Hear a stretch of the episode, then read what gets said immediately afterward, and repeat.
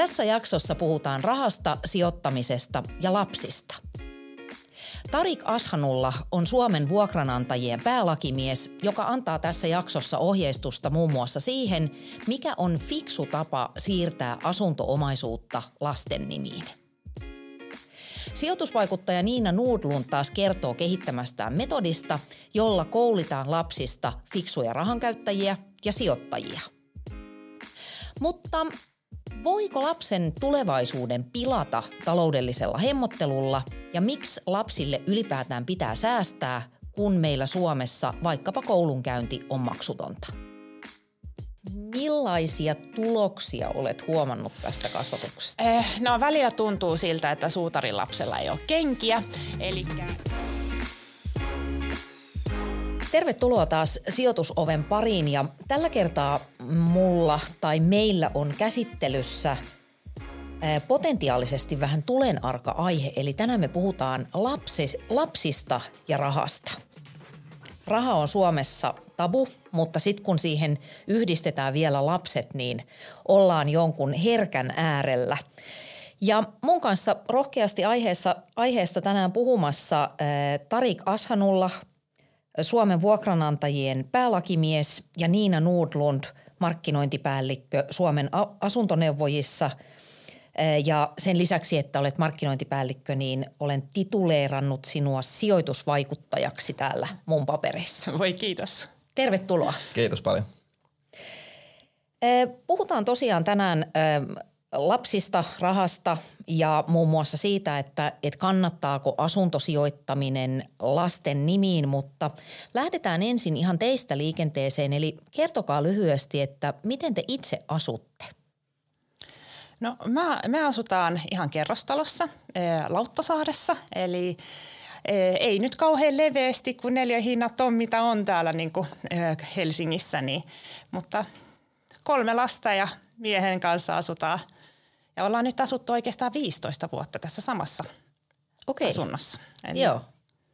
Se piti olla tämmöinen kolmen vuoden, että no sit me muutetaan, mutta parempaa ei ole löytynyt, niin ollaan pysytty siellä. Joo, se on ollut mukava kohde sitten. Tota, taitaa olla Lauttasaaressa aika paljonkin sellaisia, että kun sinne kerran muuttaa, niin ei välttämättä pois mm. pääsekään. Näin se vähän tuppaa olemaan. Näinpä. Joo, itse asun tuossa Hakaniemen rannassa kanssa kerrostalossa kaksiossa puolison kanssa, ja itse on kanssa tykästynyt kyllä tuohon niin kuin itäiseen kantakaupunkiin, että siellä opiskeluajan jo asuin ja, ja sitten ollaan vähän eri osoitteisiin siinä muutaman korttelin säteellä itse asiassa asunut kolmessakin eri paikassa, niin, niin tota, siinä kaupungin sykkeessä on, tykätään asua kyllä. Joo. Pakko kommentoida Lauttasaareen sen verran, kun mä oon itse maaseudulta kotoisin, ihan siis maatilalta oikein syvältä oikealta maaseudulta. Ja sitten kun mä ensimmäistä kertaa kävin Lauttasaaressa, niin mä olin jotenkin hämääntynyt siitä konseptista, että mä ajattelin, että miksi joku haluaa asua Helsingissä pikkukaupungissa. Mutta ehkä mä nyt tälleen vähän aikuisempana niin ymmärrän kyllä hyvinkin sitä viehätystä, mutta semmoinen niin kuin mielikuva mulle on siitä jäänyt. Millaisia neuvoja te ootte saaneet aikanaan omilta vanhemmiltanne, nimenomaan jos ajatellaan asunnon hankintaa? Tai oletteko saaneet esimerkiksi taloudellista apua omilta porukoilta vaikkapa ensiasunnon ostoon? No ei, ei ole taloudellista apua, mutta enemmän semmoista eh, hyvää niin kuin oppia talo, talous, miten sanotaan, eh, kasvatusta on saanut, että, että on niin kuin oppinut ja pienestä pitää, että pitää säästää, ja nimenomaan asuntoon säästäminen oli semmoinen fiksu tapa säästää, eli vanhemmatkin niin kannusti sitä, sitä niin kuin oman asunnon hankkimista, mutta just, että Että aina sitten niin kuin hekin säästi tosi paljon aina, ja, se, ja aina kun kysyi, että no mihin te säästätte, niin se oli sitä asuntoa varten. Että me ollaan asuttu Japanissa, mä olen asunut lapsuuden siellä, niin siellä asuttiin vuokralla, mutta kun tiesivät, että jossain vaiheessa tulee mm. muutto Suomeen, niin sitä varten sitten he säästi sitten sen työuran aikana siellä. Jos olivat olleet, olleet fiksuja, he olisivat ostanut sen asunnon Suomesta ja sitten laittanut sen vuokralle, mutta jälkiviisaana on helppo olla, että sitä niinku, se ei edes niinku mie- niinku tullut mieleen heillä, että se olisi voinut olla yksi vaihtoehto. Eli tässä vähän on paisti kääntynyt, että sä oikeastaan niinku jälkikäteen neuvot heitä. vähän, vähän niin kuin niin. Joo. Mites Tarik? No joo, varmaan se, se kasvatuksen kautta, että meilläkin niinku, sinänsä niinku säästeliäisyys on ollut aina hyve ja, ja tota, ehkä, ehkä sit se tietysti, mikä tässä asuntosijoittamiskennessä kuulostaa erikoiselta varmaan monen korvaan nyt, mutta kertoo ehkä siitä suomalaisesta mentaliteetista, että kyllähän ajatus on ollut, että niin lyhyt ö, aika tota, otetaan asuntolainalle kuin vaan mahdollista, että kymmenes vuodessa yritetään maksaa laina pois, silloin muistanko itse pieni ollut, niin tota, on otettu niin lyhyet ajat ja sitten ajateltu, että sitten kun on velaton asunto, niin sitten voi alkaa säästää jotain muuta. Että, että ehkä sitä, sitä on sitten jo osannut itsekin kahdeksantoistavuotiaasta alkaa vähän opponoida ja, ja sehän tietysti on ollut ihan, ihan hyvä strategia ainakin tässä nyt viimeiset parikymmentä vuotta, että ei ole ihan sitä lainaakaan tarvinnut niin paljon pelätä, että semmoiset näin yhdeksänkymmentäluvun alussa syntyneenä, niin kyllä se varmaan se lama niin on, on näkynyt sit sillä tavoin, vaikka se ei ole iskenyt omaan perheeseen, mutta siinä asenteessa ikään kuin velkaan, niin on, on kyllä selkeä muutos havaittavissa tässä omankin elämän aikana.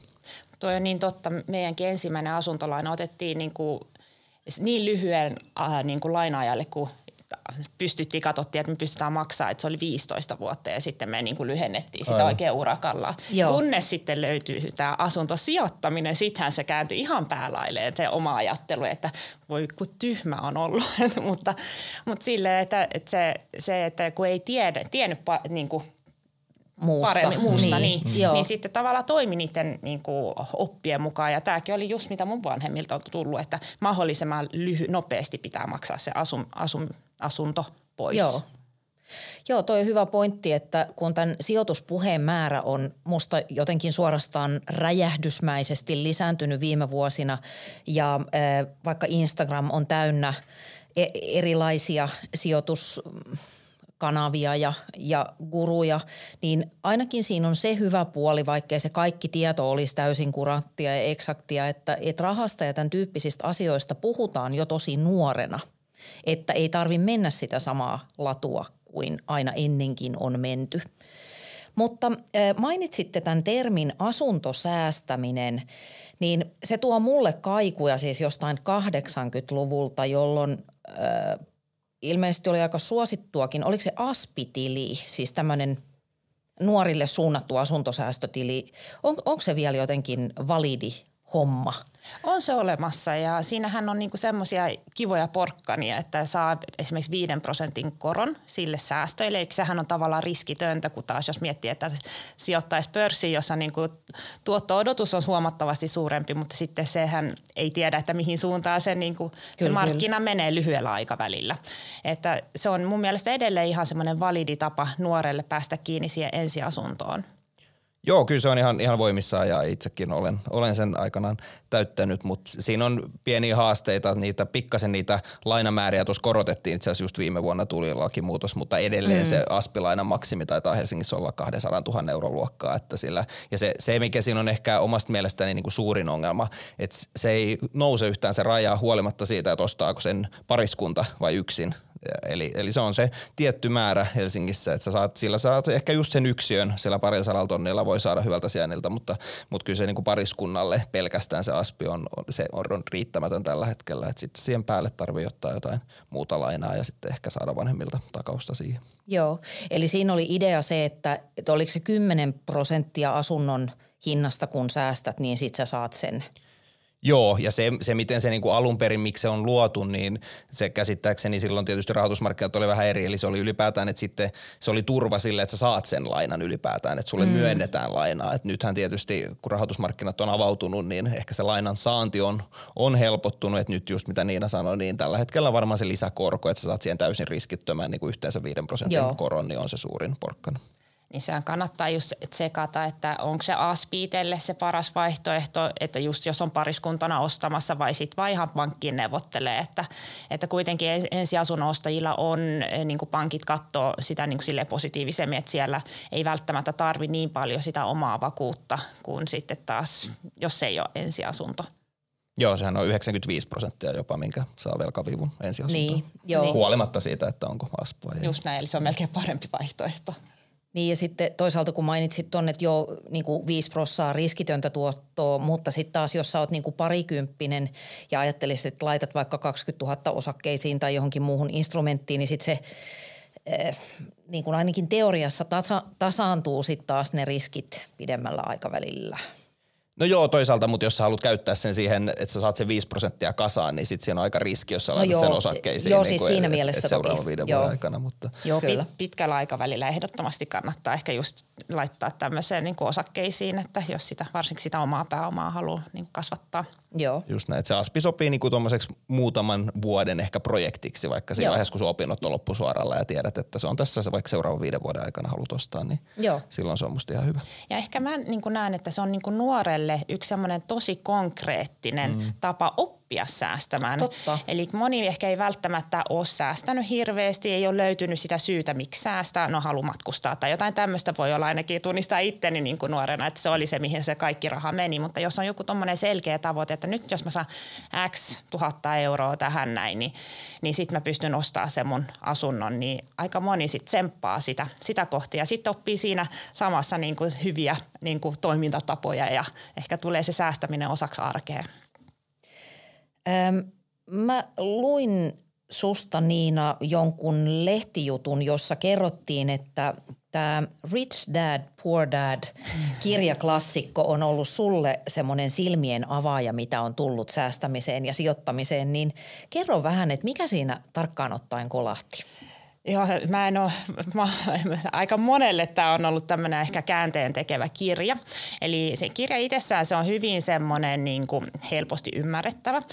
Siinä se, mulla oli, ennen kuin mä luin sen kirjan, niin mulla oli se ajatus, että, että laina on pahasta ja sitten toisaalta sit mä ajattelin, että sijoittamalla osakkeisiin mä saisin keskimäärin sen seitsemän prosenttia, ehkä jopa enemmän niin kuin tuottoa vuodessa, kun taas sitten jos mä sijoittaisin asuntoihin, niin sitten se niin kuin asuntojen tuotto varsinkin keskustassa, niin no niin kuin muutaman prosentin luokka ja sitten miettii, ja sit miettii vielä sitä vaivaa, mitä vuokralaisesta on mm. ja kaikkea, mitä siihen liittyy.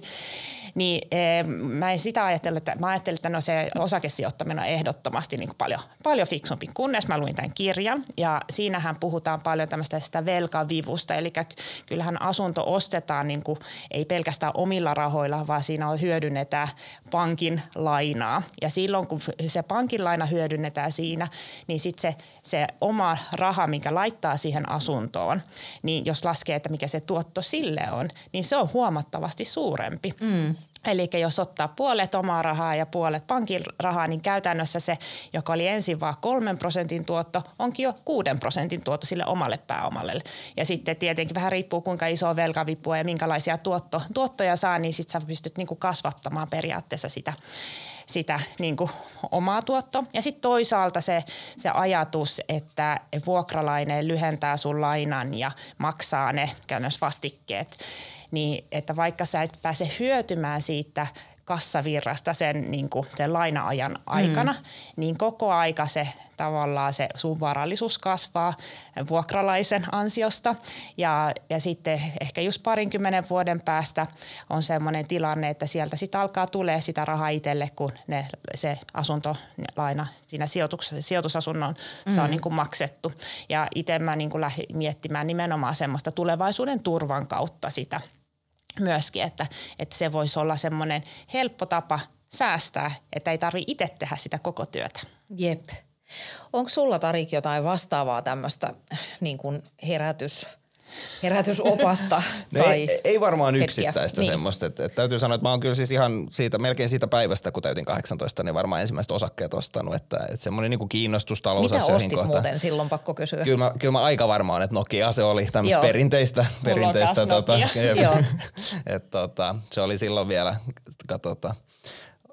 Olisiko kaksi-kolme kertaa kalliimmat ollut hinnat, kun tällä hetkellä taitaa Nokian kurssi olla. Et se oli ihan hyvä opetus, sanotaan, niin kuin tuohon pörssisijoittamisen maailmaan mm. heti, heti tulla siitä vähän alas.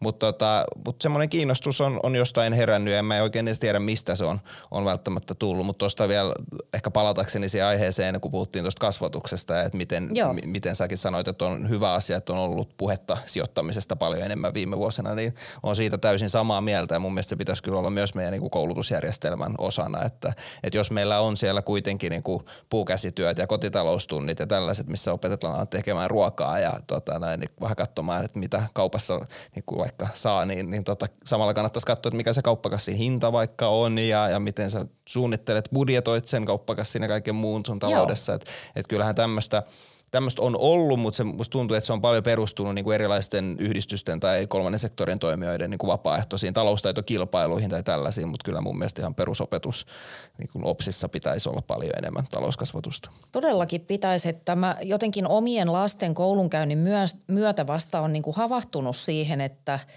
että tämmöinen äh, ehkä hieman muinaiselta kuulostava oppiaine kuin kansalaistaito, niin sitä ei enää ole. Ja jotenkin musta tuntuu, että sitä tarvittaisiin enemmän kuin koskaan, vaikkapa tässä taloudessa. Jos ajatellaan ihan vaikka pikavippejä, että kuin rikollisen kyllä helppoa se on mm. sille kahdeksantoista vuotta täyttäneelle, joka saattaa olla täysin lapsi tai, tai lapsellinen. Ja jollet sä saa kotoa tämmöistä kasvatusta, niin no kyllähän me nähdään, että mi- millaista jälkeä se tuottaa. Ja noin niin pikavipit oli se, mulla se sytyke, että mun oli pakko kirjoittaa, aloittaa blogi Lapset ja raha ja sitä kautta sitten tuli tää niinku kirja just talouskasvatukseen liittyen. Eli se oli semmoinen asia, että ei vitsit, että tästä pitää niinku puhua enemmän. Ja Joo. se on tosi hienoa, että nyt kyllä puhutaankin näistä asioista paljon enemmän. Ja on tullut myös tuonne niinku pikavippifirmoille niinku vähän niinku korkokattoja sun muita. Et silloin mm. kun se tuli, niin mä muistan, että mä katsoin jonkun mainoksen, niin siinä oli viisisataa prosentin korko. Se tuntui ihan mm. hullulta. Niin siis ei, jos toi tapahtuisi jossain muussa viitekehyksessä, se olisi koronkisko. Niin, kyllä, kyllä, kyllä. Kapina on ollut, mutta ehkä se just, että on halunnut tehdä eri tavalla. Että et omat vanhemmat on ollut niitä, että jos on laitettu jotain säästöä, niin sitten se on tosiaan ollut se säästötili, mihin niin, on laitettu. Joo. Ja, ja sitten sit kun vähän oli lukenut ja, ja tota, seurannut Kauppalehteä ja sun muuta, niin on ollut, että no eihän tässä ole mitään järkeä, että mä nyt en ainakaan tee noin. Ja, ja sit. Tota, äh, sulla on Niina myöskin tämmöinen äh, suosittu äh, konsepti, niin kuin vi- viikkorahoista. Ke- ava- avaa se, Joo. koska se on superkiinnostava.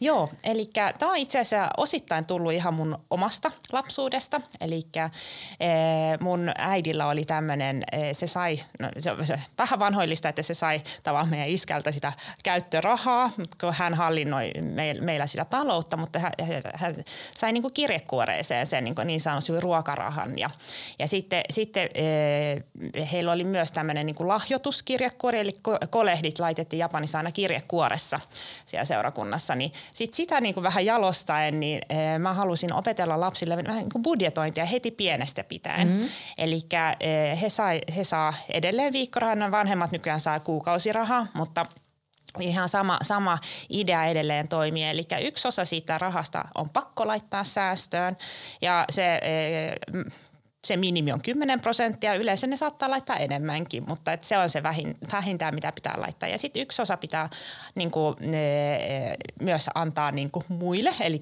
hyvän tekeväisyyteen, koska me ollaan kuitenkin aika onnekkaassa asemassa. Meillä on tosi hyvin asiat ja e, on paljon, paljon e, myös lapsia, joilla on niinku, aika niin kuin huonot oltavat mm. ja, ei, ja se, että niin kuin lapset oppii sitä kiitollisuutta, että se tuntuu, että varsinkin kun ne oli pieniä, että kun se on niin minäkeskeistä ja se on ihan luontevaa, se kuuluu siihen niin kuin kasvuun, että semmoinen empaati, empatiakyky tulee vasta myöhemmin, mm. mutta että sitä niin kuin halusin, niin kuin, että he oppii ihan pienestä pitäen, että, että jos sulla on mahdollisuus auttaa muita, niin kannattaa sitä tehdä. Joo.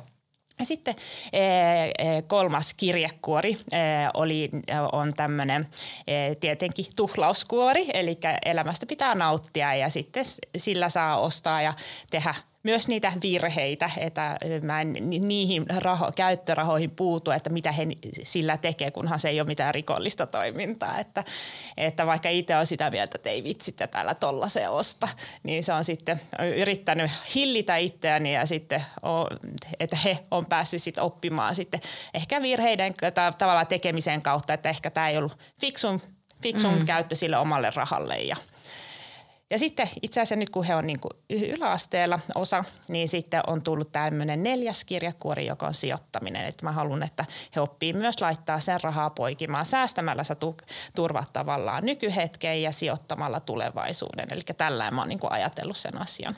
Aika hyvä tiivistys. En ole kuullut aikaisemmin tämmöistä. Mutta mun täytyy sen verran vielä puuttua tähän ja tuhlauskuoreen. Että muistaaks mä väärin, ihan kun mä olisin lukenut semmoisen anekdootin, että ää, lapsesi halusi – tyylin kymmenennen pehmolelun, et pitänyt sitä hyvänä ratkaisuna, mutta suostuit siihen, että ostetaan Gerbilille oma lelu tai jotain.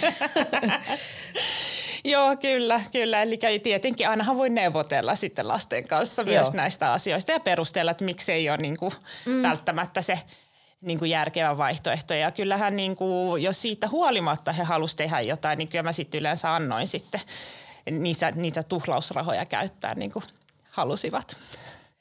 Miten tämä näkyy? Tuommoinen yläasteikäinen on kuitenkin jo etäisesti ihan järjissään, niin tota, mi, millaisia tuloksia olet huomannut tästä kasvatuksesta? No välillä tuntuu siltä, että suutarin lapsella ei ole kenkiä. Eli mä uskon, että siellä on joku semmoinen siemen siellä takaraivossa. Voi olla, että tämä teiniys tuo semmoisen, niin kuin, että ei vitsi, mä en enää kuuntele näitä äitien mm-hmm. rahajuttuja, että siellä on pieni semmoinen kapina päällä. Mutta kyllä e, sille, että meillä on ihan hyviä semmoisia niin kuin rahakeskusteluja kotona ja, ja että niin kuin pohditaan, että mihin sitä rahaa käytetään ja sitten just, että ei ihan niin kuin heräteostoksilla, että jos haluaa jotain, niin sitten niin kuin meidän teinikin on, että no hän on nyt miettinyt tätä vähän pidempään, että se ei ole niin kuin yhden kerran niin kuin päähänpistona sitten lähdetään ostamaan jotain niin kuin vaatetta tai näin, että, että silleen niin kuin semmoinen ehkä, että ainakin semmoinen avoin äh, rahakeskustelu Keskustelu on musta tosi tärkeä ja sitten, että he ymmärtää, että, että jos sitten rahat loppuu, niin sitten ne loppuu ja ne ei saa niin kuin meiltä apua, jos ei se ole niin kuin mitään hengen vaan hätään liittyvää Joo. asiaa. Ja, että se, on, se on pari kertaa mennyt ihan silleen niin kuin kantapään kautta, että muistan, että hän olisi halunnut lähteä jonkun kaverin kanssa jonnekin ja sitten hän oli ehtinyt tuhlaamaan rahat, niin mä sanoin, että en mä nyt sulle anna, että no saaks hän lainata, no ei todellakaan, että jos sä haluat sitten niin kuin tehdä jotain, niin tää, nämä on ne niin kuin hetket, jonka takia sä säästät, että sit sulla on mahdollisuus siihen, että, että, että jos tulee jotain semmoisia ihania juttuja, joita haluaa tehdä, niin sitten on mahdollisuus siihen, jos on varautunut Joo. etukäteen. Tough love. Sä sanoit, Tarik, että kun heti kun täytit kahdeksantoista, niin ryntäsit osakekaupoille, niin ootko sä saanut tähän jotain mallia vai mistä sä sait sen? Tai niin kuin perheestä mallia vai, vai mistä tuli inspiraatio? No ei oikeastaan. Ehkä, mä en tiedä, onko sekin, ei se ole ehkä kapinaa ollut, mutta ehkä se just, että on halunnut tehdä eri tavalla. Että et omat vanhemmat on ollut niitä, että jos on laitettu jotain säästöä, niin sitten se on tosiaan ollut se säästötili, mihin niin, on laitettu. Joo. Ja, ja sitten sit kun vähän oli lukenut ja, ja tota, seurannut Kauppalehteä ja sun muuta, niin on ollut, että no eihän tässä ole mitään järkeä, että mä nyt en ainakaan tee noin. Ja, ja sitten niin tota, niin ehkä to, meni sinne niin kuin ääripäähän, että saattoi jopa olla, että puskuria ei ollut niin kuin ollenkaan, vaan laittoi kaiken oikeasti niin kuin suoraan, mitä, mitä ei kuluttanut niin, tota, säästöön. Että, et, siinä voi olla osittain tota samaa, että haluaa tehdä vähän eri tavalla asioita mm. kuin vanhemmat. Ähm, no... Niin kuin mä tuossa alussa maalasin, niin raha on kuitenkin, vaikka tämä puhe on paljon vapautuneempaa nykyisin, niin se on jonkunasteinen tabu. Ja sit mä huomaan, että esimerkiksi vaikka jossain Twitterissä, niin aina kun joku tekee jonkun lapset sijoittaminen avauksen tai la, mikä se on lapsilisään sijoittaminen tai tämmöinen, se herättää valtavasti tunteita erityisesti närkästystä, niin mistä teidän mielestä johtuu? Mikä tässä on niin vaikeaa? Ee, toisaalta varmaan siellä on semmoista ee, niinku, ihan kateutta, eli mun oma taloudellinen tilanne ei ole niin hyvä, että mulla olisi niinku mahdollisuus sijoittaa edes itselleen saatika sitten jollekin lapselle. Eli tulee niinku tällaisesta, niinku, että, että, toi on itse, tai niinku, että, että koetaan, että se on niin kaukana sitä omaa arkea, että se voi olla yksi asia. Ja sitten toinen, mikä on ihan todellinenkin niin kuin ehkä vaara, että, että, että, että tehdäänkö me karhunpalveluksen. Mm. Että annetaan niin kaikki, kaikki annettuna lapselle, että oppiiko hän koskaan ottaa vastuuta omasta, omista rahoista, taloudesta, jos hän saa kaiken valmiina. Että Että sitäkin on kuullut tarinoita, että on nuori saanut niin kuin sitten kahdeksantoistavuotiaana täytettynä niin vaikka iso osakesalku ja näin ja sitten on niin kuin myynyt kaiken ja lähtenyt matkustelemaan. Mm-hmm. Ja sehän niin kuin, kyllä mekin säästetään lapsille ja sijoitetaan lapsille, että se ei todellakaan ole se niin kuin tavoite. Että tavoite on, että, että se, se raha niin kuin auttaa sitten joko, että se on semmoinen pesämuna vaikka omaa asuntoa tai sijoituksiin tai siihen oman niin kuin itsensä kehittämiseen eli opiskelua, että jos, jos niin kun meidän nuori haluaa lähteä vaikka vaihto-oppilasvuotta viettämään, mm. niin meidän ei ainakaan tarvitse sitä siinä vaiheessa rahoittaa, että hänellä tavallaan on mahdollisuus sitten käyttää niitä rahoja sitten siihen. Että mä oon yrittänyt, mä oon ajatellut, että mä yritän vielä toistaiseksi aivopestä heitä, että sitten kun he on kahdeksantoistavuotiaat, että he ei edes uskalla myydä niitä niin kuin sijoituksia johonkin niin kuin tuhlaukseen. Eli mä aina sanon, että nämä sijoitukset ei ole tätä tuhlauskuorta, eli nämä on semmoista tulevaisuuden, niin kuin, että tulevaisuutta varten, että sijoitus itseensä tai sitten Joo. omaa talouteen tai näin. Niin, musta tuntuu, että tuossa on varmaan vähän sama niin kuin kaikessa somessa, polarisaatio mm. korostuu, eli ne ääripäät ja, ja kyllä mun mielestä ehkä mediankin tota, voisi katsoa hieman peiliin, koska kyllähän sitten ne asiat, mitkä saa eniten julkisuutta vaikka iltapäivälehdissä, niin, niin sitten ne on näitä juttuja, että minulle lahjoitettiin kolmekymmentä asuntoa, kun täytin kahdeksantoista tai tällaisia niin kuin ääripäitä helposti, mikä kyllä, vaan niin kuin lisää sitä vastakkainasettelua, että, että sitten niissä perheissä, missä ei välttämättä ole mahdollista, vaikka saat sitä kaksikymmentä kuukaudessa, mikä sekin olisi loistavaa. Että sehän tämän keskustelun niin kuin pointti pitäisi olla, että, että se ei ole se niin kuin euromäärä, vaan mm. ikään kuin se mindset ja se, se ajatus siitä ja, ja jotenkin tuntuu ehkä sitten, että se, se keskustelu, koska semmoiset jutut, missä jollain on kolmekymmentä tai viisikymmentä asuntoa kahdeksantoistavuotiaana, niin niitä luetaan ja ne kiinnostaa ja, ja sitten sit ehkä se niinku koko idea vähän hämärtyy, että ei, ei tässä ole niinku tarkoitus korostaa ikään kuin sitä, että kuinka paljon nyt vaikka meillä on ja katsokaa kuinka hyvin olemme nyt antaneet lapsille, vaan, vaan enemmän ehkä niinku tuodaan ajatuksia, että jokainen oman tilanteen mahdollistamalla tavalla ajattelisi näitä juttuja. Ja sitten totta kai se voi olla, kyllähän monella voi olla se ajatus, että, että haluaa, että lapsi tekee itse omaa varallisuutensa. Mm. Ja mun mielestä ei siinäkään ole mitään väärää, jos ikään kuin haluaa valita näin, että, että minähän käytän niin kuin kuollessa tänne ja mitään muuta. Niin, että et, tota, et, et semmoinenkin on totta kai, totta kai ihan ok, mutta et ainakin, että sen miettisi, että mikä se niin kuin oma suhtautuminen siihen on ja, ja ehkä sitten Joo. kasvatuksen kauttakin, että et kumpaa tyyliä ehkä itse sitten edustaa. Ja mun mielestä oliko se Danske Bank, joka oli tehnyt tämmöisen tutkimuksen vai O P nyt, mutta joku pankki Joo. kuitenkin oli tehnyt tutkimuksen, että, että e, niin kuin taapero, jos on niin kuin lapsiperhe, jossa on taaperoikäisiä, niin heillä kuluu huomattavasti vähemmän kuin sitten, jos siellä on teini-ikäisiä. Mm. Eli kaikki, kun lapset kasvaa, niin kulut väistämättä kasvaa. Tarvitaan mahdollisesti isompi asunto. Se nostaa heti sitä kulutasoa tosi paljon, mutta ylipäätään lasten harrastukset menee ehkä enemmän niin kuin siinä ammattimaiseen suuntaan, niin ne tulee maksaa enemmän. Ja itse mä ajattelen, että jos lapsi syntyy, niin mulla on tässä kahdeksantoista vuotta aikaa myös varautua taloudellisesti tällaiseen niin kuin tulevaa aika väistämättömään kustannusnousuun. Mm. Eli se ei ole, se ei ole pelkästään se, että nyt, nyt lapselle niin kuin mm. halutaan niin kuin ojentaa se niin kuin kultalusikka Joo. suun, vaan sitten enemmänkin sitten, että, että jos tulee mitä tahansa sitten elämän varrella, niin sitten siellä on jo sitä rahaa, jota sitten voi mahdollisesti käyttää, jos tulee jotain. Toisaalta kriisejä, mutta toisaalta myös niitä positiivisia asioita, että, että lapsi, lapsi päättää harrastaa jotain hevosurheilua ja haluaa mennä ostaa sen oman hevosen kilpailua varten, niin sitten siihen ehkä olisi sitten mahdollisuus, jos siihen on niin kuin säästänyt vuosia.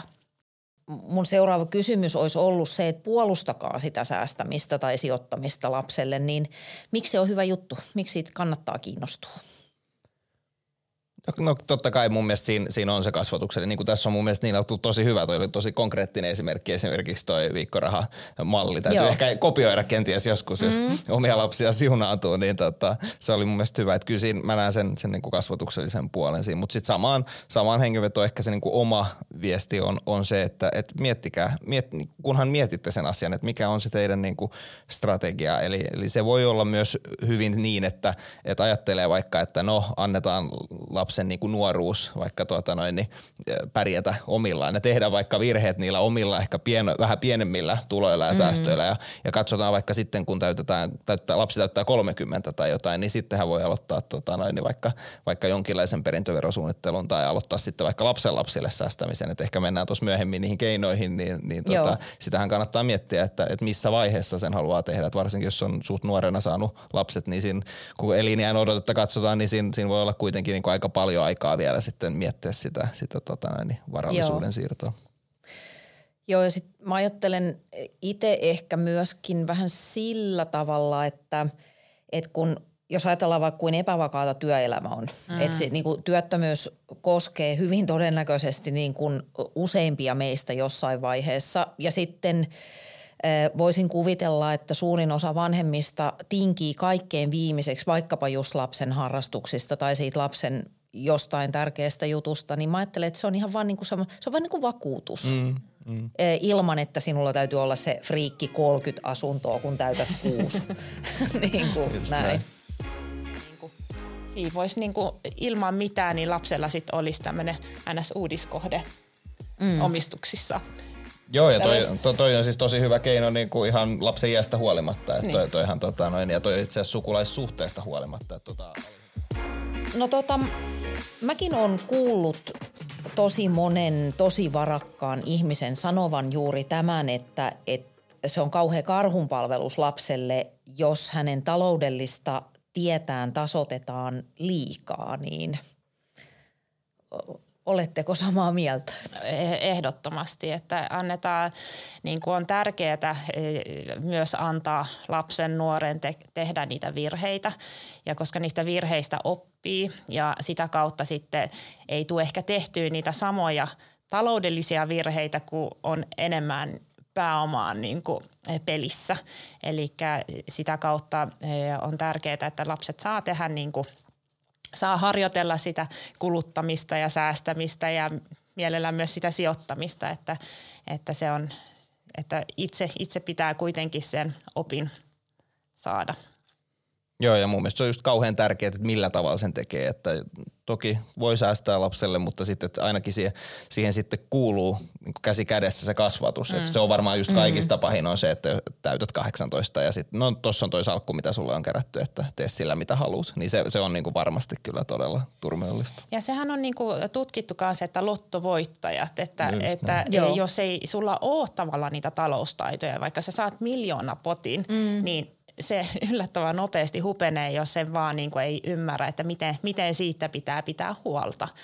Eli ihan samalla tavalla, kun me opetetaan lapsille hyviä niin kuin terveystottumuksia, liikuntatottumuksia, niin sitten on hyvä opettaa niitä taloustaitoja.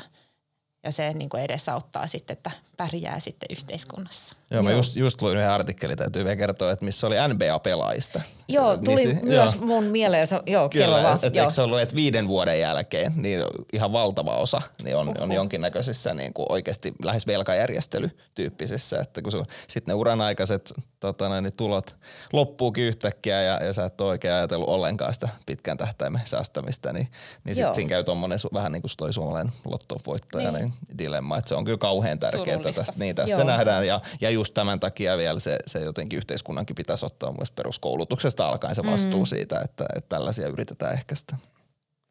Joo, ja sitten mä niin kun itse ajattelen myöskin siltä kantilta, että, että semmoisesta liian helposta elämästä selviäminen on, on aika vaikeaa, että, että jos ei sulla ole mitään minkä eteen ponnistella, mm. niin sehän on ihan niin kun elimellinen osa ihmisyyttä, että jos Jos kaikki tulee helpolla, niin se on lopulta aika vaikeaa ja raskasta. Kyllä.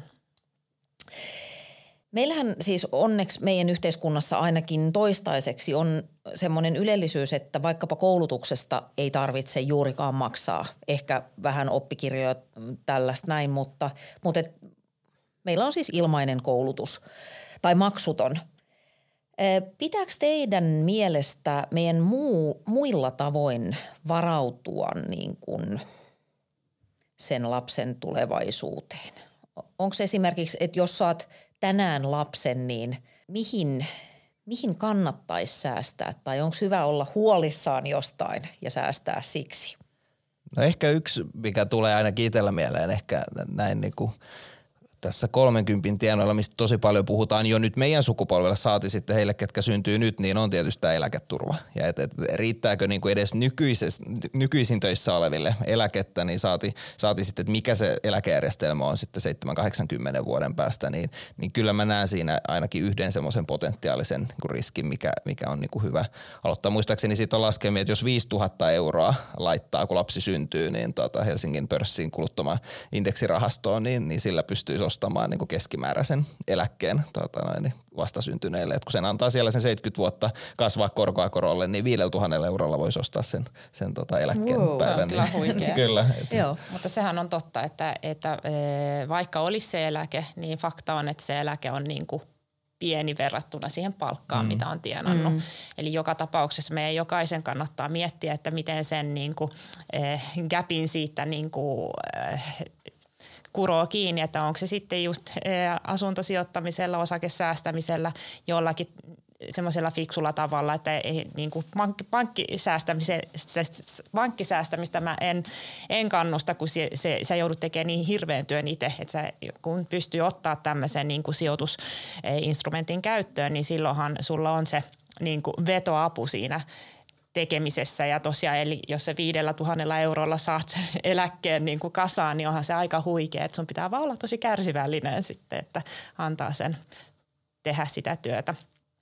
Yksi semmoinen ehkä asia, niin kuin joka on vähän ehkä lähempänä, että ei ihan sinne eläkkeelle saakka, mutta että niin mitä sä Anna vähän mainitsitkin, että ne työ, työurat on hyvin erilaisia ja mm. saattaa, on paljon, toisaalta on paljon pätkätöitä, mutta sitten myös e- moni te, ei välttämättä tee vain yhtä uraa, että saattaa niin kuin työuran aikana kouluttautua uudelleen, vaihtaa, niin kuin, että huomaa, että ei, ei fyysisesti jaksa enää tiettyä alaa, eli vaihtaa vaikka sitten niin kuin toimistotyöhön tai jotain näin, että, että aina jos sulla on semmoinen taloudellinen puskuri, oli se sitten sijoituksissa tai ihan sitten vaikka käteisenä, niin se mahdollistaa sen, että sä pystyt tekemään näitä hyppyjä, näitä valintoja, mm. joka sitten taas niin kuin parantaa sitä omaa elämänlaatua ja sä pystyt niin kuin, niin kuin turvallisin mielin myös tehdä tämmöisiä niin kuin valintoja, jotka on niin kuin sulle niin kuin hyviä asioita. Niin tuossa ollaan mun mielestä sen, sen ytimessä, että yhdestä kulmasta raha edustaa vapautta. Se, semmoista liikkumatilaa siis. Ilman muuta, joo. joo. Ja se on, mä voin ihan rehellisesti sanoa, että se on niin kuin oikeastaan se ainoa syy, miksi mä säästän että, ja mm. sijoitan, että, että se on se vapaus, joka ajaa, niin kuin, että se antaa mulle mahdollisuuksia tehdä niitä valintoja, oli se sitten työhön liittyen, liittyen tai myös vapaa-aikaa, että jos joo. mulla on sitä varallisuutta, niin se, mulla on mahdollisuus myös tehdä eri lailla valintoja, että se, niin kuin se ei, mm. niin just joo. näin. No sitten ehkä vähän tämmöinen teknisempi kysymys, mitä mä oon usein miettinyt. Tota, mulla on täällä taustatoimittajani Mirjami Hautalan kirjoittama kysymys, joka kuuluu kirjaimellisesti näin. Yleinen kauhuskenaario on se, että säästää lapselle ja sitten kahdeksantoistavuotiaana lapsi käyttää sen kaiken huumeisiin tai vastaavaan. Miten tältä voi välttyä? Mutta mä oon siis itse miettinyt sitä, että, että jos säästää tai sijoittaa lapselle, niin pakkoko se on antaa sille heti mm. silloin, kun se täyttää kahdeksantoista? Et eikö Tarik ole niin, että sä voit niinku sopimuksilla tai jo, jollain järjestelyille välttyä siitä, että hän ei käytä sitä heti kaikkea huumeisiin?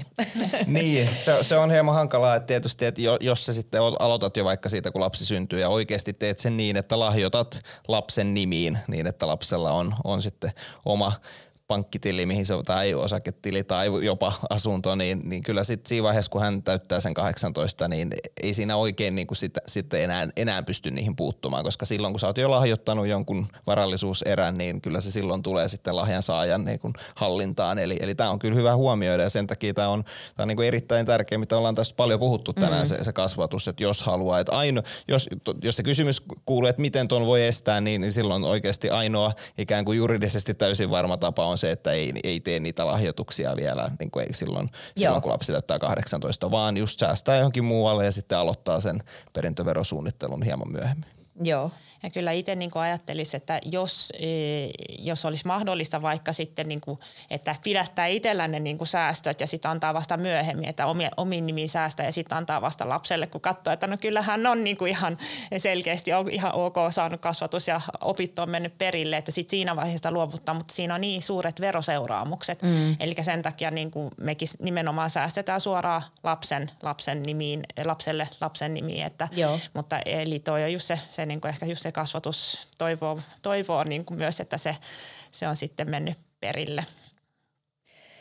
Öm, niin, tämähän on siis asuntosijoituspodcast, josta on hyvä muistuttaa aina välillä sekä vieraita että itseä. Niin onko asuntosijoittaminen lapsen nimiin ö, järkevä idea? siinä on niinku, kyllä to, meillä ei ole lapsille asuntoja, mutta toki olen paljon pohtinut sitä ja miettinyt ja, ja, ja tunnen ihmisiä, jotka on ostanut asuntoja lapsilleen. Että, että se on sinänsä mun mielestä tosi mielenkiintoinen, koska sä voit ottaa, varsinkin jos puhutaan, että, että siellä asunnossa pitää välillä käydä vähän siivoamassa tai vähän ehkä remontoimassa, että saa lapset, nuoret siinä vaiheessa ehkä jo mukaan siihen toimintaan, että ne oppii sitä, sitä että, että sä joudut tekemään vähän työtä sen rahan eteen, mutta sitten se vuokra niin kuin tulee mm-hmm. sit siinä niin kuin kuitenkin vuokralaiselta, että, että se ei ehkä vaadi ihan niin hirveästi, että, että sitä kautta sehän on tosi mielenkiintoista myös lapselle, jos hän tietää, että hän omistaa osa, osa siitä asunnosta tai jos se on sitten kokonaan, niin että se, että, että mitä, mitä, mitä se niin kuin vaatii sen, niin kuin sen ylläpito. Joo, oma käsitys on kanssa, että on kuitenkin aika harvinaista, mm. että varsinkin jos verrataan niin kuin tilille tai osakesäästämiseen, mikä Joo. on huomattavasti helpompaa lapselle, että, että totta kai voidaan lahjoittaa just vaikka niin kuin osia asunnosta ja pikkuhiljaa sillä tavoin just näitä Niinan mainitsemia veroseuraamuksia sit pienentää, kun lahjoitetaan vaikka prosentti jostain asunnosta, mutta siinä on kuitenkin sit aika paljon hallinnollista työtä ja, ja tuota, se on, on huomattavasti monimutkaisempaa ja jos sitten taas vaikka lapsi saa jostain muualta jonkun rahasumman ja sitten haluttaisiin ostaa asunto lapsen nimiin, niin tarvitaan edunvalvojan sijaista, pitää hakea tuolta Digi- ja väestötietovirastosta. Et siinä on, on tämmöistä niin kuin, se, byrokratia. Byrokratia, niin. Mm-hmm. Yksi semmoinen ajatus, niin. mitä mulle tuli mieleen tuossa noin, että, että jos ostaisi vaikka, sanotaan vaikka tämmöisen uudiskohteen, jossa sitten siellähän on yleensä semmoista, se on se velaton hinta ja sitten on myyntihinta, niin sitten ee, ensin omiin nimiin ja sittenhän sä saat vissiin, jos Tarik on ymmärtänyt oikein, sä saat myydä lapselle vähän niin kuin alennuksella Joo. ilman, että siitä seuraa sitä vero. vero-ongelmaa niin sanotusti, niin sitten periaatteessa, jos, onko se kolme neljäsosaa hintaa? Joo, joo, tai se pitää ylittää kolme neljäsosaa. Okei, okay, okei. Okay. Ai niin kuin markkina-arvosta. Joo, niin, niin silloin sitten ei mene ollenkaan. Silloin se ei ole lahja ollenkaan. Niin sitten periaatteessa sanotaan, että se viisikymmentä tonnia olisi vaikka se oma rahoitusosuus ja sitten se on sata viisikymmentä tuhatta euron asunto, jossa sata tonnia on niin kuin yhtiölainaa, niin sitten sit sä pystyt se kolme neljäsosaa saada vähän hintaa alennusta, plus että sä saat niin kuin kummatkin vanhemmat saa lahjoittaa se vajaa viisi tonnia lapselle, niin sitten periaatteessa niin kuin siinä voisi niin kuin ilman mitään, niin lapsella sitten olisi tämmöinen N S-uudiskohde mm. omistuksissa.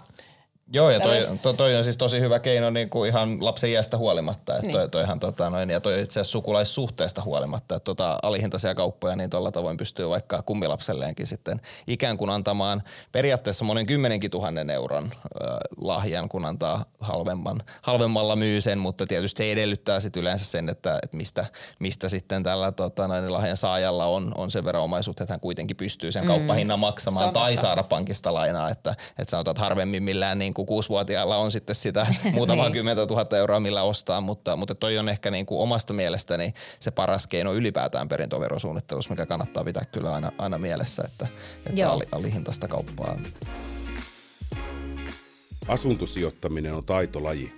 Kun tarvitset asuntoon hyvät vuokralaiset, vuokraturva auttaa. Öö, voiko lapsen nimiin ottaa lainaa? Nimimerkillä kaverin puolesta kyselen. No siis kyllähän se mahdollista on, mutta kyllä oma käsitys on, että pankit aika, aika tota noin, heikosti sitä myöntää. Niin, niin mulla on sama, sama ymmärrys, että ehkä siinä, että jos haluaa, niin se on käytännössä melkein pakko tehdä sillä, että itse vanhempana antaa sen lainan sille lapselle, että sitten miten sitten ne omat, mistä ne sen rahan sitten löytää, että pystyy antaa lainaa lapselle. Että, ja, ja lainahan voi olla nollaprosenttisella korolla, että ja sit siinä pitää olla se maksusuunnitelma, että se pitää olla niinku oikea laina, muuten verottaja voi katsoa, että se on niinku mm, lahjo, totta. Jos ei hän niinku lyhennä sitä lainaa. Öö, tota, no entäs sitten, jos nyt kuitenkin, tai oikeastaan mä voisin vielä palata vähän, vähän askeleen taaksepäin ja tota, kysyä siitä, että et jos, jos nyt kuvitellaan, että joku harkitsee, että ostaisinko lapselle asunnon si- sijoitusmielessä vai laittaisinko rahaa osakkeisiin kautta rahastoihin, niin mites nämä suhteutuu toisiinsa? No ehkä se, mitä sanoin, niin kyllä se on helpompaa se, tota, vaikka tosiaan niin kuin tässä asuntosijoittamispodissa ollaan, niin, niin tota, kyllä, kyllä se on helpompaa mielestäni alaikäisen. Jos puhutaan alaikäisestä lapsesta varsinkin, niin, niin semmoinen kuukausisäästäminen johonkin rahastoon tai osakkeisiin on, on helpompi tapa. Joo, ja sitten jos miettii, että jos otat sijoitusasunnon, niin käytännössä se, sieltähän tulee sitä pääomatuloa koko ajan, niin kuin vuok, vuokria öö, maksetaan, niin sitten jos nuori sitten menee opiskelemaan, niin se saattaa vaikuttaa asumistukeen, opintotukeen ja tällaisiin. Että, ja sitten jos se kuitenkaan tavallaan se sijoitusasunto ei tuota sitä kassavirtaa, vaan se lähinnä lyhentää niitä lainoja, niin jollakin se nuori pitää kuitenkin sit myös siellä arjessa elää. Että, että sitten se on niinku vaan mm-hmm. hyvä huomioida. Se toki voi olla niinku muuttuu se tilanne, että miten niitä tukia, niinku opintotukea saa ja näin, mutta, mutta se on niinku semmoinen asia, jota... jota moni ehkä miettii myöskin.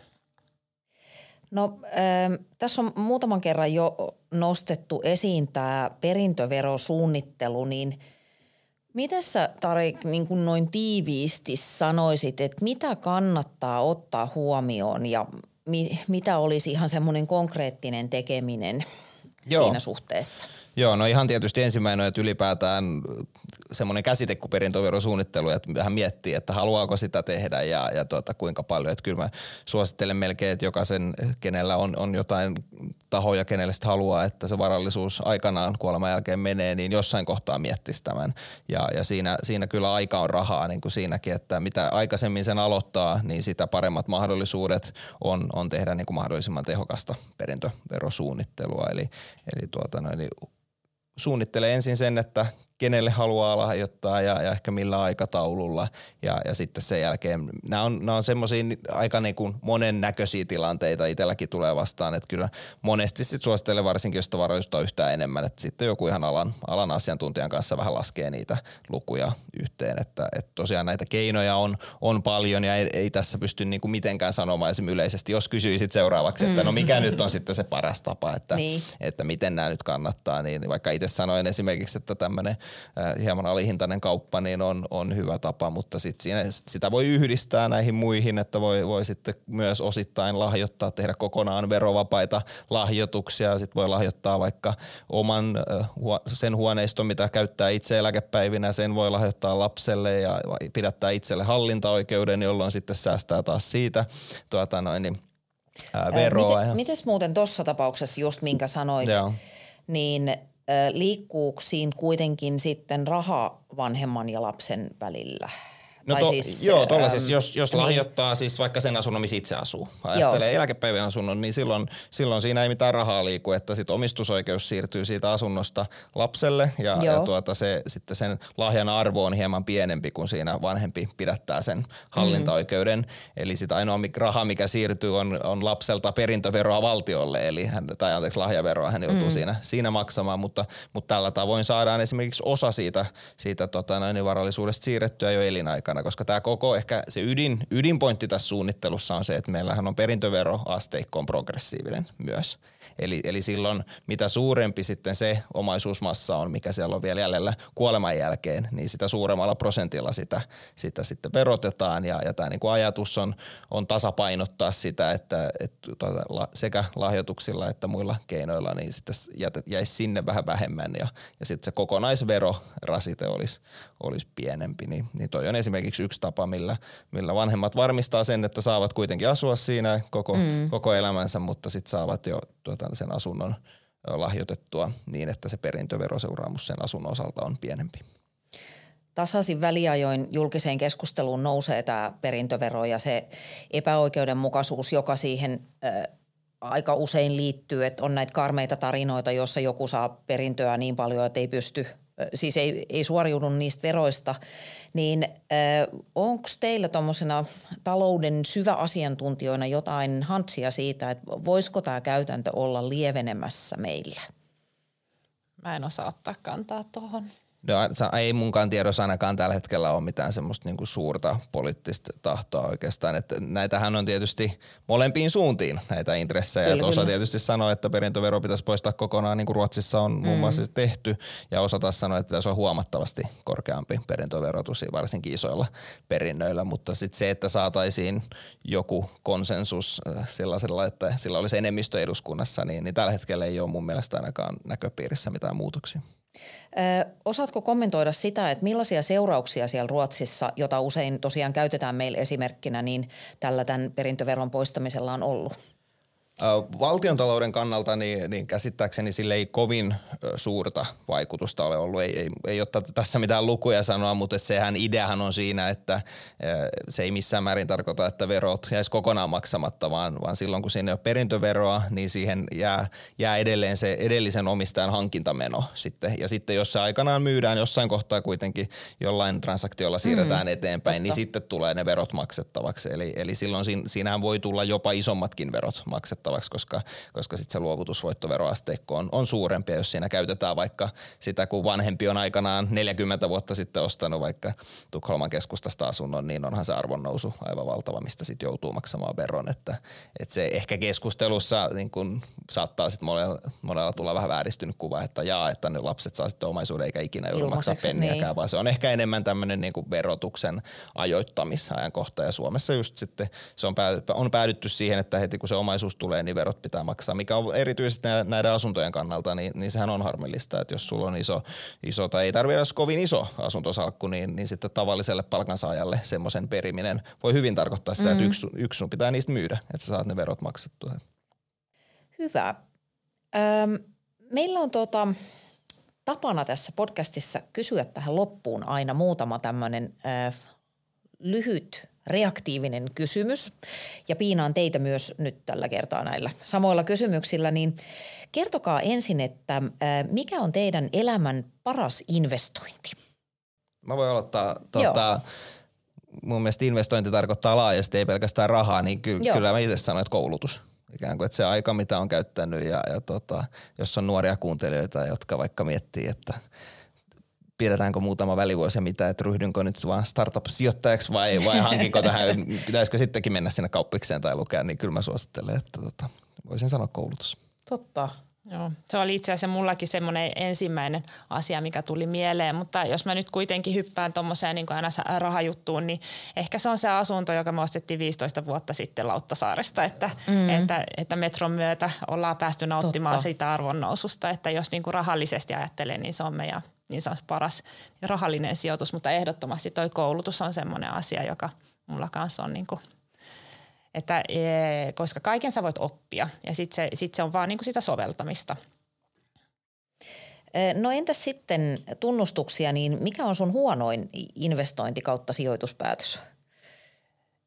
No kun ollaan asuntosijoittamisessa podcastissa, niin ee, mä luulin, että mä ymmärsin asuntosijoittamisen päälle ja sitten tuli ostettua viisi asuntoa samalta alueelta, joka sitten ei ole noussut ollenkaan. Eli se eh, oli, eh, oli vähän niin kuin eh, huo, huonoa arvioita. Kantapään kautta oppinut. Toki ne on tuottanut vuokraa, mutta olisi ollut kiva, jos olisi saanut semmoinen pienen arvonnousuboostin, kuten Lauttasaaressa. Eli oli, eh, silloin pohdin, että ostanko Kalliosta vai sitten täältä, niin sitten mä ajattelin, no Kalliossa ne oli kymppitonni kalliimpia ne asunnot suurin piirtein, että kyseessä oli tosi pieni summa siinä vaiheessa. Mutta sitten jos katsoisi tänä päivänä, niin ne olisi varmaan niin kuin se ero on varmaan sadassa tuhannessa eurossa oh. niin kuin, että jos olisi tehnyt toisin. Aina, mutta aina voi jäädä jossittelemaan ja tämä on myös mm. ollut hyvä oppi, että toivon mukaan, että kuuntelijat sitten voi hyötyä muiden virheistä. Joo, kyllä varmaan itsellä menee, täytyy taas mennä sinne kahdeksantoistavuotias kesään, kun tota innostuneena osakemarkkinoilla meni. Ja silloinhan päivätreidaaminen ei ollut missään määrin niin suosittua kuin nyt, mutta kyllä siitä foorumeilta löytyy kaiken näköisiä vinkkejä päivätreidaamiseen, niin pitihän sitä silloin totta kai kokeilla jo tota, jonkin aikaakin, mutta sitten kun siihen sen aikaiseen varallisuuteen nähden oli tehnyt tarpeeksi suuret tappiot, niin tajus, että ehkä tämä ei ole mun homma ja sillä tiellä onneksi ollaan edelleen, että en ole enää siihen mennyt. Joo, mä en ole hetken viitsinyt kysyä lapseltani, että mites nämä sun Dogecoin sijoitukset, jotka tuossa taannoin trendasivat. Ö, mihin tuhlaatte rahaa? Matkustamiseen, elämyksiin. Eli se on niin kuin, se on se, mikä mua innostaa, ja ennen, jos on niin kuin ollut matka ja ei ole seuraavaa matkaa tiedossa, niin mä oikein ahdistun, että mun pitää jo niin kuin olla jo se suunnitelma siellä, että ennen kuin lennetään suurin piirtein kotiin, niin on jo sitten siellä katsomassa, että millä, minne pääsisi seuraavaksi. Joo, tämä on nyt tylsää, mutta to, tämä täytyy kyllä kompata ihan täysin, että, että se, on, se on ollut aina, aina itselle näin. Että, ja, ja muistan itse asiassa joskus, kun tästä osakesalkusta nyt puhun, niin se oli mun alkuperäinen idea, miksi mä aloin, mä aloin ostaa niin kuin osinko-osakkeita. Ja se mun ajatus oli, että mä saisin aina kesälomareissun niillä osingoilla, että saisi kasvatettua sen salkun mm. sen kokoiseksi. Ja, ja tota. Meillä on ihan sama, sama syy niihin no niin. osinko-osakkeisiin, aika hauska. Okei. Okay. Joo. Tästähän olisi ihana keskustella vähän filosofisemmalla kaistalla, että onko esimerkiksi matkustaminen tuhlaamista, niin kuin, koska se on kivaa. Tai siis, että täytyyhän tässä elämässä jotain sellaistakin olla ja näin. Niin, toisaalta jotkut nauttia hirveästi jostain merkkivaatteista, merkkilaukuista. Eli tavallaan, että no itse mä koen, että se on tuhlaamista, niin sitten joku voi ajatella, että toi matkustaminen on tuhlaaminen. Mm, että, mm. Et, et, mutta toki sitten oot, siinä, siinä oot ihan oikeassa, että nehän on ne elämykset ja muistot, mitä niistä saa. Että, että ehkä, ehkä se ei, ei ole niin paljon tuhlaamista sitten kuitenkaan. Mm. No missä te sitten nuukailette?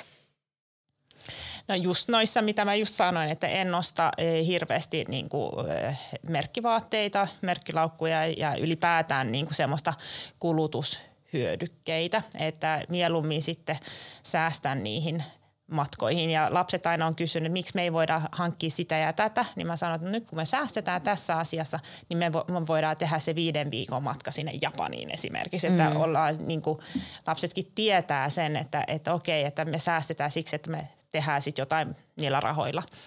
Se on niinku ehkä Joo. meillä. No varmaan meillä tulee ehkä mieleen kotona kyllä puolison kanssa saadaan aika usein keskustelut sisustamisesta ja tota, huonekalujen hankkimisesta, että ehkä siinä oma, oma tota, noin, niin taso riittäisi vähän niin kuin halvemmallakin. Näyttää saavan mun mielestä ihan käteviä tuoleja, missä sä Pystyt voit istua. istua. Ja kyllä juuri näin ja pöytä, millä ruokalautanen pysyy ihan hyvin, että tota, mutta mut siinä ehkä ollaan sitten jouduttu jotain kompromisseja etsimään, mutta se on ehkä itsellä ollut semmoinen, mistä ol, olisin voinut säästää, ehkä ainakin sinkkuvuosina säästin. Joo. Ö, jos ei oteta asuntoja ja autoja lukuun, niin mikä on teidän kallein hankinta? Vaikea. Ja matkaa ei voi laskea. Ö, vo, voi laskea.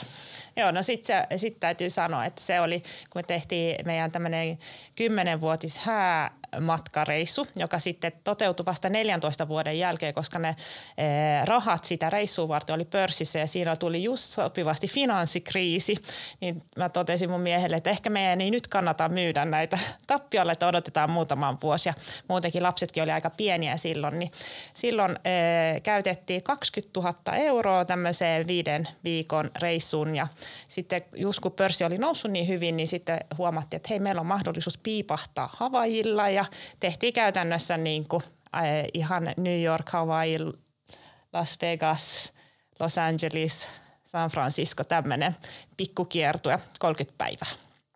Wow. Joo, tässä alkaa matkakuume nousta kyllä itse kuullakin. Mulla on ihan hirveä matkakuume. No varmaan sä puhuit häämatkasta, niin tota, meillä on taas häät tulossa tässä tota, noin, niin no, syksyllä, niin, niin eiköhän se ole siinä sit varmaan se suuri hankinta. Mutta se menee varmaan tähän kategoriaan, että elämässä pitää olla kokemuksia ja, ja tota, hienoja hetkiä, niin, niin mun mielestä kannattaakin panostaa. Mm. Onneksi olkoon. Kiitos. Ja hieno vinkki tässä myöskin, että voit pidentää avioliittosi kestoa lykkäämällä hää matkaa, kun pörssikin kriisi iskee ja näin. No se oli niinku kymmenvuotis niinku hääpäivän niin, matka, niin, eli ei ole ihan Joo. se häämatka, että se, siitä olisi voinut tulla kriisi. Joo. No sitten vielä tämmöinen epäreilu, mutta lyhyt kysymys, että tekeekö raha onnelliseksi ja saa vastata vain kyllä tai ei? Kyllä. Ei, mutta helpottaa. Mä huijasin heti. Joo. Hyvä. Hei, kiitos teille runsaasti vierailusta ja teidän ajasta. Kiitos paljon kutsusta. Kiitos paljon. Kiitoksia. Kiva, että sä kuuntelit. Sijoitusove voi seurata hmm, nimellä Sijoitusovi Instagramissa, Twitterissä ja Facebookissa. Ja tota, sitten ei muuta kuin asuntosijoittamaan ja korkoa korolle. Moikka!